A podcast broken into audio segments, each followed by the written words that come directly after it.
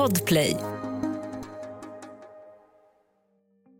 Kanske var det en fladdermus, eventuellt en myrkott. Men en sak är säker. När sars-cov-2-viruset första gången smittar en människa kan ingen föreställa sig hur det kommer att påverka världen. I Borås hamnar sjuksköterskan Alexandra Frändeby i frontlinjen. Våren 2020 är viruset så nytt att ingen vet hur det ska bekämpas. Samtidigt avlider patienterna. Personalen sliter dag och natt. Och ingen ser slutet. Det här är Jag var där, en dokumentär som du hör varje onsdag på Podplay. Av Andreas Utterström och Mattias Bergman.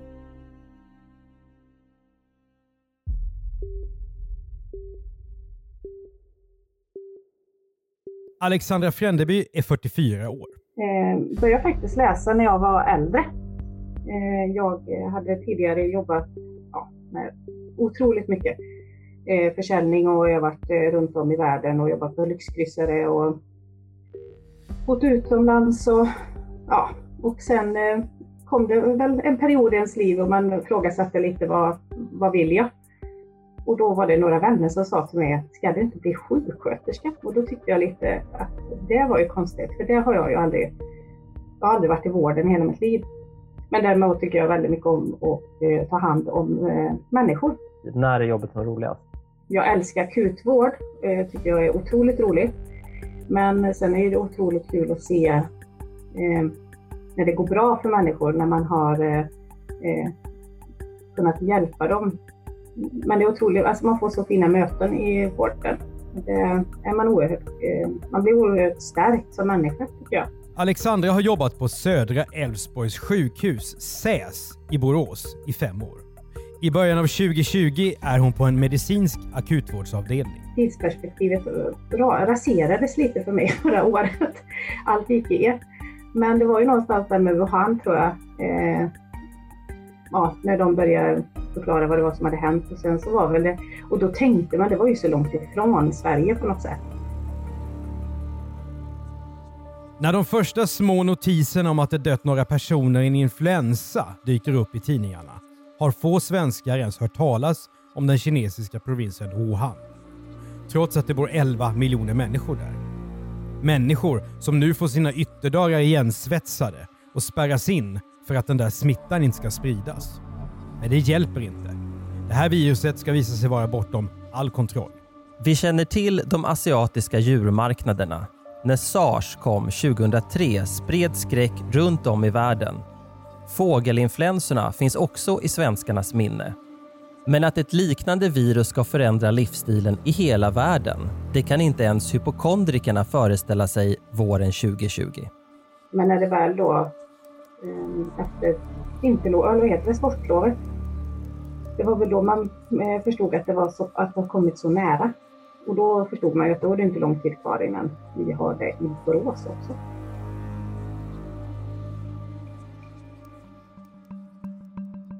Nej, Borås slipper verkligen inte undan. Sjukhuset som Alexandra jobbar på hanterar just ett nytt sparkrav samtidigt som virusskräcken tar fart bland svenskarna. Som alltid upplever människor brist på information och trygghet. Hur dödligt är covid-19? Kommer vi att stänga ner samhället lika hårt som kineserna? Och hur ska vi skydda oss? Eh, det fanns ju ingen, vi hade ju ingen plan. Alltså det var ju då först man förstod hur illa förberett Sverige var i detta. Vi hade inte ens någon eh, utrustning överhuvudtaget att tillgå eh, den första tiden. Och det är klart att det var, det var otroligt dålig kunskap. Eller vi, personalen, hade ju ganska dålig kunskap och det, det var ju så pass nytt det här viruset och man såg ju de här bilderna från Italien och världen över att de var fullmunderade, de tejpade sin utrustning. Och där skulle vi stå i vården med våra förkläder. Det var ju oerhört mycket oro bland personal. Skyddsutrustningen som är beställd till SÄS sitter för tajt på personalen. Den visar sig vara beställd från ett land där storlekarna är mindre. Sen jag tror att det var först i mars kanske vi började få, då fick vi gå ner till ett lager i källaren på, på Söderälvs sjukhus. Då. Och så fick man skriva upp om vi tog en förpackning med munskydd, eh, visir Och då som vi då på den här medicinska akutvårdsavdelningen jag var så har vi ganska mycket hjärtstopp per år. Och då hade man lärt sig att då behövde vi ha de här FFP3-skydden. Så då fick vi fyra stycken alltså FFP3-skydd tror jag, som skulle ligga på en akutvagn vid då ett, eh, ett hjärtstopp. Rapporterna om döda runt om i världen börjar strömma in. Plötsligt läser alla linje och stapeldiagram över antal testade och smittade. Börserna går ner i källaren och som vi alla minns, alla från 6 till 96 år lär sig det obehagliga ordet lockdown. I Borås rustar sjukhuset för att kunna ta emot patienter. Det för tankarna till när man väntar på en storm som närmar sig från horisonten. Entréerna till SÄS stängs och dörrvakter placeras ut. Flera av Alexandras kollegor smittas av covid-19. Och nu kommer också personalbristen. När fler patienter började komma in på vårt sjukhus så behövde vi eh, behövde andra avdelningar vår hjälp. Och då blev jag tillfrågad att hjälpa till i covidvården. Och eh, svaret var självklart ja, man gör vad man kan. Att vara sjuksköterska på intensivvårdsavdelning är annorlunda jämfört med det Alexandra jobbat med tidigare. För att hantera den nya situationen får hon gå en tre dagars utbildning.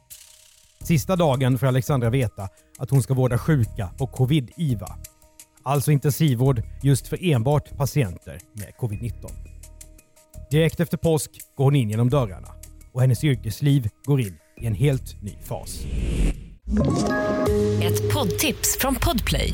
I fallen jag aldrig glömmer djupdyker Hasse Aro i arbetet bakom några av Sveriges mest uppseendeväckande brottsutredningar. Går vi in med hemlig telefonavlyssning och, och då upplever vi att vi får en total förändring av hans beteende. Vad är det som händer nu? Vem är det som läcker? Och så säger han att jag är kriminell, jag har varit kriminell i hela mitt liv men att mörda ett barn, där går min gräns. Nya säsongen av Fallen jag aldrig glömmer på Podplay. Det är klart att man hade en oro, men jag har nog... Nej, jag, alltså, nej jag var nog inte den oroliga skaran. Utan jag tänker att det här måste vi lösa bara. Första dagen på IVA har stannat i minnet. Ja, jösses. Ja, jag kommer väl ihåg den första, mitt första pass på covid-IVA. Och man var ju lite nervös. Alltså det här var ju nu dels en ny personalgrupp, en patientgrupp som, man, eh, som var jättesjuka. Eh, hade aldrig varit på en intensivvårdsavdelning. Ganska novis vad det kommer till vad är det de gör på en intensivvårdsavdelning. Jag förstår att de tar hand om otroligt sjuka patienter men hur det fungerar runt eh, omkring det, vet, det visste jag inte. Och när man kom in där, det var ju som en helt... Eh, eh ja, det var så otroligt eh, annorlunda att se. För det var, var ju som en liten krigszon kan man säga. Det var förvisso inte varit krig, men det var, det var tre stora salar. Det är nästan som ett... Ja, det går eh, två vingar ut kan man säga och så är det en stor sal i mitten och så är det en glasbur också. Som läkarna, där man kunde sitta och då. och så. Eh, och där, det var ju eh, respiratorer överallt. Vissa kräver dialys då. Mycket maskiner eh, tar stor plats eh, och otroligt mycket människor. Det är svårt att se egentligen eh, hur det ser ut runt omkring. För det är bara sängar och människor i olika gul och grönt. Det var så otroligt mycket personal, mycket människor, olika kategorier. Eh, man såg ju ingen, man hade ingen aning om eh, vilka man arbetade med. Man såg eh, skrivna namn eh, ifall man var IVA-sköterska, narkossköterska, operationssköterska, operationsundersköterska, IVA-undersköterska, eh, narkosläkare. När man kunde se bort all personal så såg man ju alla dessa otroligt sjuka patienter. Eh, det var det var svårt att ta in allt på en gång, men det var bara att rycka, rycka in med det man kunde. Jag hade inte så mycket erfarenhet som sagt av detta, utan jag sa till alla att jag har två händer, säg hur jag ska göra.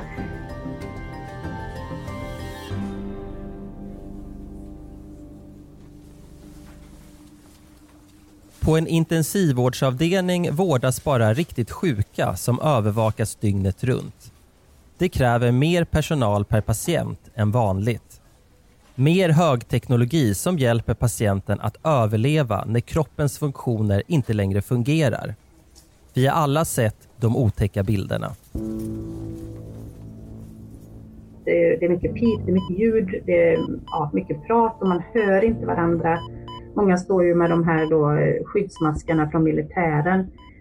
Eh, man tar bort så mycket med de här maskerna och skyddsutrustningen eh, från vad man är van vid att läsa på. Eller man ser så mycket ett ansiktsuttryck hos en människa, men det kan man inte göra. Eh, och även till de här stackars patienterna som ligger där får man ju skrika. Det är ganska påfrestande att prata så högt som vi har fått göra. Eh, och framförallt för dem att inte se oss. Jag tror att det är jättetufft för dem. De flesta svenskar kan nu rabbla symptomen för covid-19. Febern, lukt och smaksinnen som försvinner, muskelvärken. Men när den förrädiska sjukdomen tycks ha lämnat kroppen kan det bli en backlash. Lungorna kan snabbt svika. När de kommer in till sjukhuset så kan de ju ligga, de kan vara ganska, alltså de kan vara hög feber och hosta och allt då, men ganska opåverkade eh, ändå och då kräver de 20 liter syrgas. Man sitter upp i sängen och håller på med sin mobiltelefon. Och sen så går det så otroligt fort till det inte funkar. Alltså, de kan inte hålla andningen längre. Liksom. Eh, ja, det, det, är en skrämmande sjukdom när man ser hur det kan gå. Andningen är ju det värsta. Det, det kan jag ju bara tänka mig själv. Andningen är ju ganska det är ju primärt för det första. Eh, och, och se de här eh, eh, patienterna, man blir ganska... Ja, det, det är hemskt när man ser människor inte få luft och kämpa verkligen. Och man kan se deras ögon nästan står utanför eh, ögonhålorna och paniken de har innan då. Och då är det oftast att man kanske får lägga tillbaka dem i, i respirator då, att de får ner tillbaka en tub i halsen Normalt tar en IVA-sjuksköterska hand om en eller två patienter. Det heter inte intensivvård av en tillfällighet. Men nu är arbetsmängden fördubblad. Många låg då i det så kallade, som man, jag tror att eh, var och varannan människa talar om bukläge. Då vänder man ju på patienten, vilket är ett jättejobb. Man tippar patienten upp på högkant, eh, långt nästan så att patienten är över sängen. Eh, och där är man ju då fyra kanske personer som håller emot för att kunna få över den på då mage eller buken. Då. Vilket gör att eh, det underlättar eh, ventilationen i lungorna på patienten. Eh, man måste vara en narkosläkare som är med som har koll på då, eh, tuben i halsen eh, som är kopplad till respiratorn som sköter då patientens andning det är så många händer som möjligt när vi lägger någon i bukläge för det är, det är ett jätteprojekt. Men man har lärt sig Eh, knep och det går lättare och lättare nu ett år senare. Att ligga i respirator kan låta smärtfritt, men det påverkar patienten starkt och för varje dygn blir efterspelet längre och svårare. Rösten påverkas. Man får svårt att svälja. Lungorna är inte längre vad de var och hur lång tid det kommer att ta för covid-patienterna att återhämta sig helt, det är fortfarande oklart. Man har tagit över, eller gett dem läkemedel, så de, det är väl, om man ser på dem så ser det ut som de sover, men de är ju alltid medvetna om eh, vad som för sig. De hör ju ljud och eh, ja, allt som sker i ett rum. Sen vet man ju inte riktigt, de kommer ju själva inte riktigt ihåg vad som har hänt, men det finns ju olika ljud och och dofter de kan komma ihåg efter de har varit sederade. De, ja, de var ju otroligt sjuka. Och då var det ju, just vid det tillfället så, Eh, så hade man ju inte kommit så långt fram med hur man skulle ta hand om dessa patienter, så man lärde sig eh, efter varje dag eh, eh, vilka behandlingar man skulle sätta in och när och hur. Otrolig resa när man klev in där och eh, eh, man var ganska trött när man gick hem den kvällen och undrade vad man hade varit med om egentligen. Men eh, sen var det bara att gå dit igen.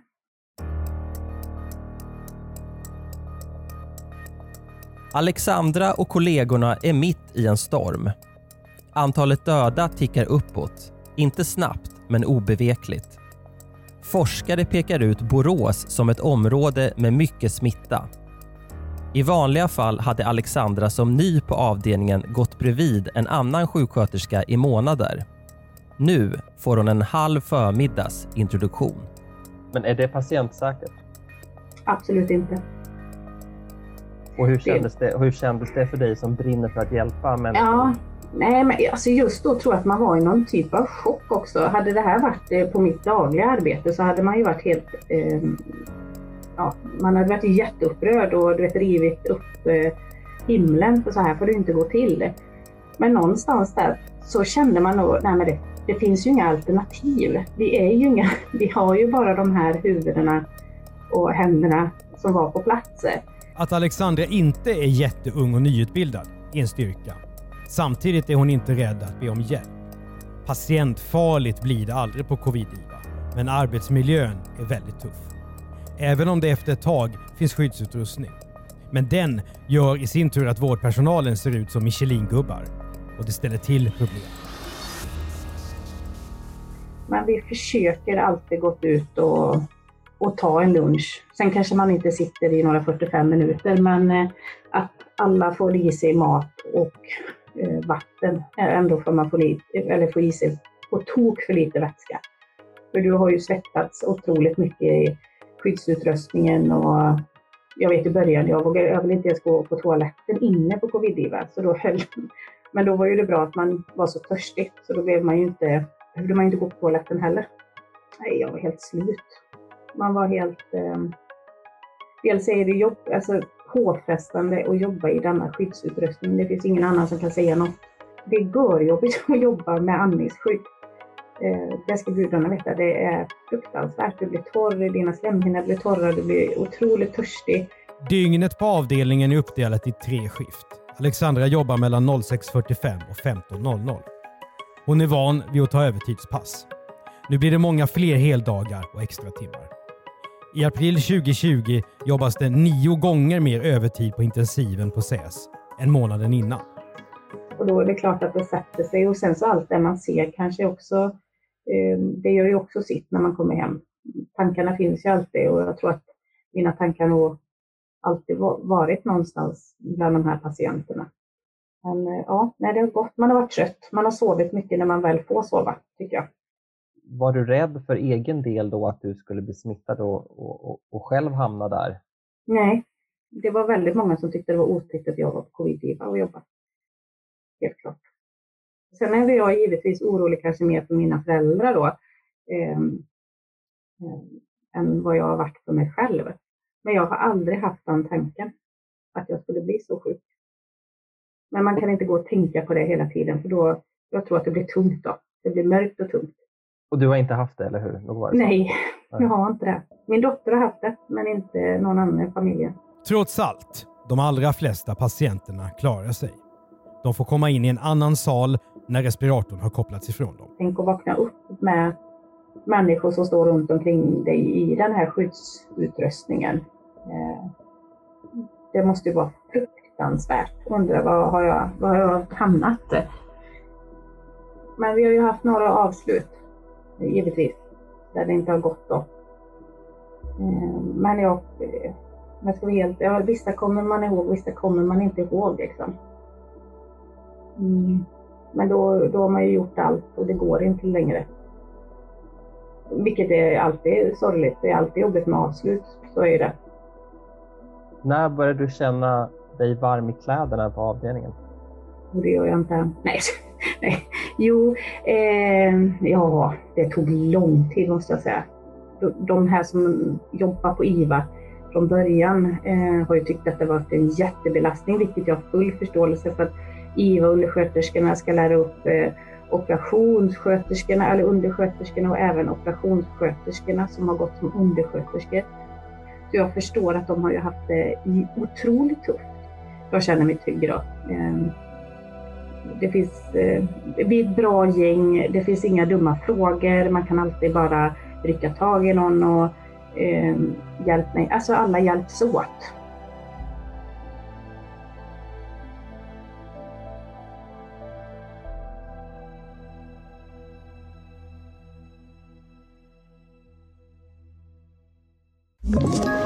Ett poddtips från Podplay. I fallen jag aldrig glömmer djupdyker Hasse Aro i arbetet bakom några av Sveriges mest uppseendeväckande brottsutredningar. Går vi in med hemlig telefonavlyssning och, och då upplever vi att vi får en total förändring av hans beteende. Vad är det som händer nu? Vem är det som läcker? Och så säger han att jag är kriminell, jag har varit kriminell i hela mitt liv men att mörda ett barn, där går min gräns. Nya säsongen av Fallen jag aldrig glömmer på Podplay.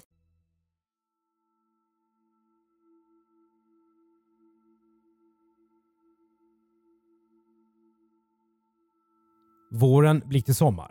Vad tänker du då om hur länge det här ska pågå?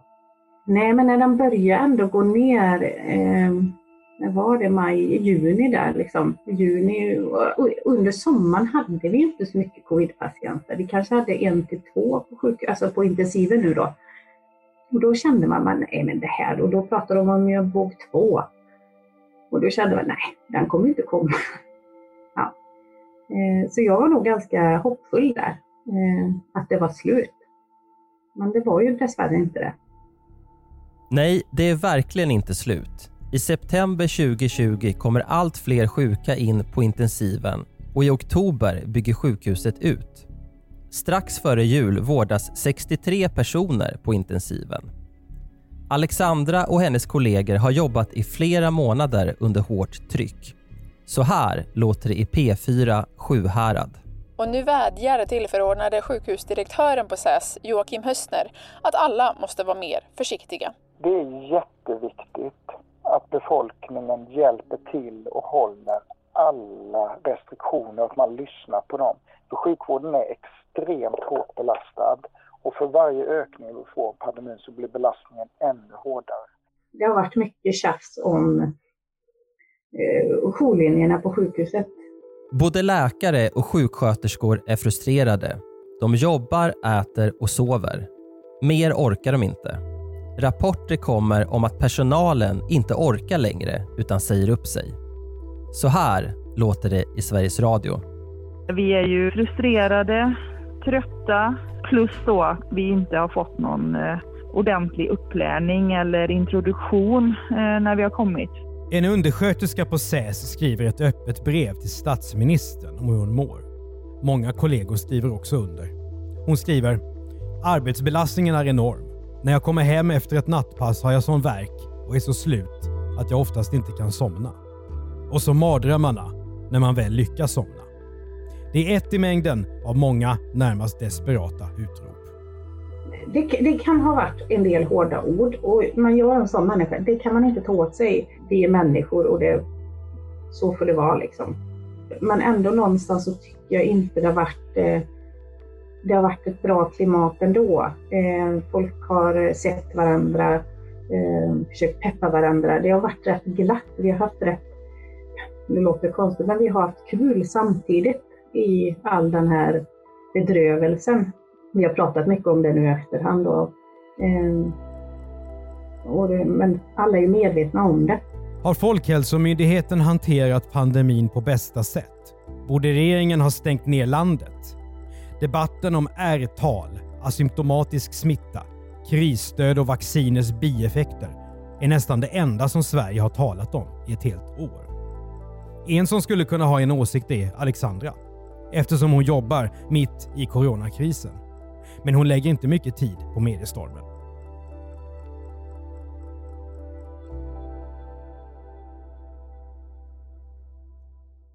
Nej, jag gör inte det. I början gjorde man det, men idag, jag, orkar, jag vill inte se. Alltså jag orkar inte. Nej, jag tar inte in det. Jag vet någon gång då man har någon app eh, på telefonen och så går man in någon gång och ska läsa nyheterna. Jag, jag vet inte ens när jag läste nyheter sist känns det som för att jag... Nej. Min mamma kan ringa ja, det har ökat igen covid. Ja, okej, okay, så, så ja, det, ja, då kanske jag har varit ledig eller någonting. Ja, det får jag se någon på jobbet ungefär. Vi vet att det finns, vi vet vad som pågår. Eh, vi hoppas att det snart får ett slut. Liksom. Men att läsa om det, det vill man inte. Ett år in i pandemin handlar det inte längre bara om vård och överlevnad. Covid-19 är också politik och ideologi. I sociala medier ser man taggar som “byt strategi nu”. Och innan vi har alla svar om var viruset kommit ifrån och hur det bäst ska bekämpas finns utrymme för de flesta åsikter. Mer eller mindre trovärdiga. Men eh, man har ju sett, eh, framförallt nu det sista då, när det har dykt upp de här demonstrationerna då, eh, att inte covid finns, att det här är bara ett påhitt och allt vad det nu är. Så har det ju varit många som tydligen håller med i en vänskapskrets på sociala medier. Att, eh, och det, det, är klart att det kan jag, eh, det var någon då som man, eh, ja, man visste vem det var, hade ju skrivit då att sjuksköterskorna får skylla sig själva, för de har valt detta yrket. Och det är väl någonting som ändå någonstans gjorde, jag brukar inte ta åt mig mycket, men det gjorde ganska ont. Jag, jag blev nog så chockad att folk skriver så. Eh, samtidigt blir man ju jätteupprörd, men så tänker jag det är ingen idé ens att gå in i en diskussion med en sån människa. För man kommer inte långt med det. Och alla människor får ha sin egen åsikt.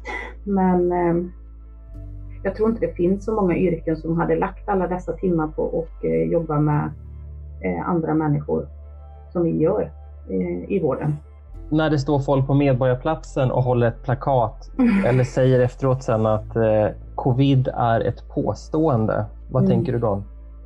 Nej, man ska väl vara vuxen och, och se att vi är en demokrati och man, ja, men det, det, är klart att det är svårt att förstå vad är det för människor. En önskan är ju att man skulle kunna få ta in de här människorna på en intensivvårdsavdelning i Sverige och se hur sjuka dessa patienter är. Men de kommer ju säkert säga att ja, men det är inte av covid. Liksom.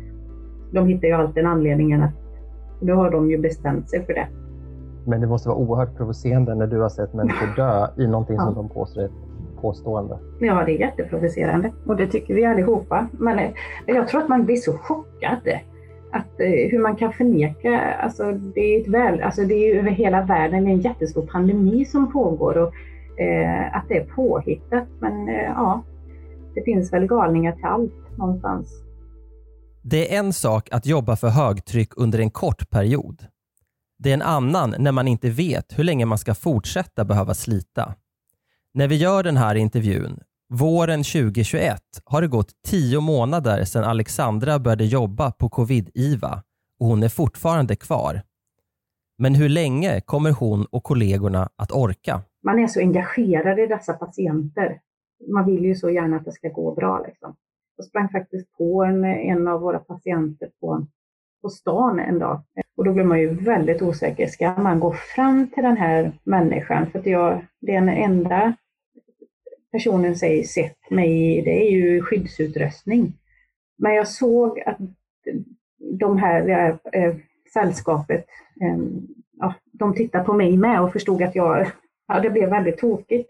Så till slut så kände jag, nej, jag går ändå fram.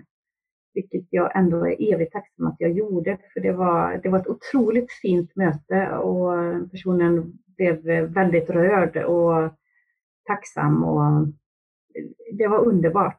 Och jag kunde även ta med mig det till jobbet och berätta. Liksom. Idag har Alexandra och hennes många kollegor blivit allt bättre på att behandla de sjuka. På rekordtid har de lärt sig hur viruset beter sig och det har räddat liv. Hon har själv gjort nio covid-test, men har märkligt nog inte haft sjukdomen. Däremot är det många andra som har fått den. För efter julen 2020 har smittspridningen ökat igen och samtidigt krävs mer personal. Så här låter det i Sveriges Radio. På Södra Älvsborgs sjukhus i Borås är trycket just nu mycket hårt på vårdpersonalen i takt med att smittspridningen ökar kraftigt och covidvården tar allt mer utrymme. Och personalen får nu vara beredda på att bli inkallade på sin julledighet samtidigt som man också söker extra personal, även personer utan sjukvårdsutbildning, säger biträdande sjukhusdirektör Joakim Höstner. Eh, sen trodde jag kanske inte att det skulle ta så lång tid att lösa det här, för nu står vi här ett år senare och vi har en ny topp, pågående topp. Så, men jag har fortfarande nog inte, eller oro för mig själv och mina närmaste. Jag har inte riktigt känt det någon gång. Eh, det låter konstigt, men jag tänker sköter man sig så ska det nog gå vägen. Är det många kollegor som har sagt upp sig? Eh, på intensiven, ja det är ganska många faktiskt eh, nu efter, ja, efter detta. Det är flera som har gått. eh, tror även på huset. Det har gått ganska många också. Har du övervägt att sluta någon Nej. Nej, Alexandras engagemang ökar istället. Nu läser jag ju till intensivvårdssjuksköterska för jag känner att jag vill ju också ett otroligt spännande jobb, intensivvårdssjuksköterska. Jag hade inga tankar över att bli intensivvårdssjuksköterska innan covid-19. Men när jag var där och eh, såg otroligt kompetenta de är, Då kände jag att jag också vill bli intensivvårdssjuksköterska när jag blir stor. Man får vara nära patienten, man får jobba med patienten. Man behöver inte bara jobba med läkemedel eller något annat. Eh, utan man får se hela patienten och de har superkoll på vad som går in i en patient och vad som går ut ur en patient. Hur tror du att du om några år, när vi är igenom där, hur tror du då att du kommer minnas våren 2020? En oerhört pressad... Eh, jag tror att mycket kommer komma, kom, eller komma i kappen. Man håller uppe eh, någonstans, försöker hålla uppe humör, ork och allting. Så den dagen när vi nog ser att eh, covid-19 har gett vika så får man väl hoppas att vi alla i, inom vården orkar fortfarande stå på våra ben. Jag ser ändå någonstans tillbaka med glädje. Jag hade faktiskt, eh, hur konstigt den låter, eh, jättekul. Jag har fått jättemånga nya kollegor. Vi har kommit närmare varandra på sjukhuset tror jag. Vi har jobbat så pass mycket över gränserna som det har aldrig gjorts tidigare. Om jag säger till dig att eh, ja, du kommer det vara så här ett år till kanske. Mm. Hur känner du inför det? Folk är ju trötta och man ser inget slut på det hela. Jag vet inte ifall vi håller ett år till. Det är väl mest det. Jag kan inte se att vi ska hålla ett år till. För då vet jag inte ifall vi har några intensivvårdssjuksköterskor kvar i Sverige. Men vi får se när det är över.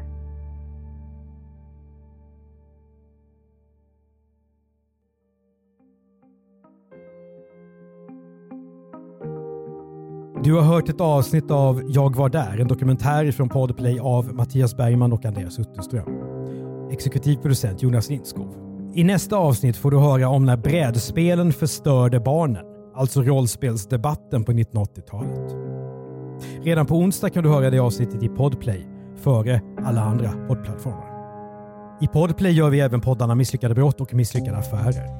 Prenumerera gärna på poddarna och skriv en kommentar i din poddspelare så är det fler som hittar till podden. Vi driver också innehållsbyrån Commercial Content och gör då podden Världens bästa innehåll. Tipsa oss gärna om händelser som vi kan berätta om här till jagvardar.bplus.se.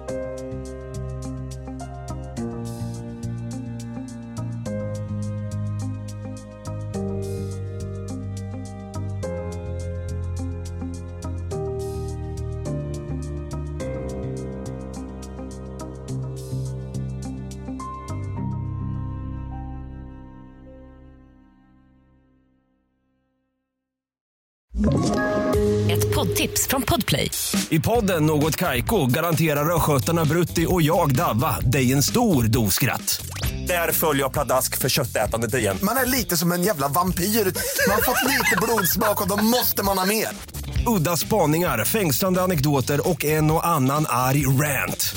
Jag måste ha mitt kaffe på morgonen för annars är jag ingen trevlig människa. Då är du ingen trevlig människa, punkt. Något Kaiko, hör du på Podplay. Därför är gardinerna.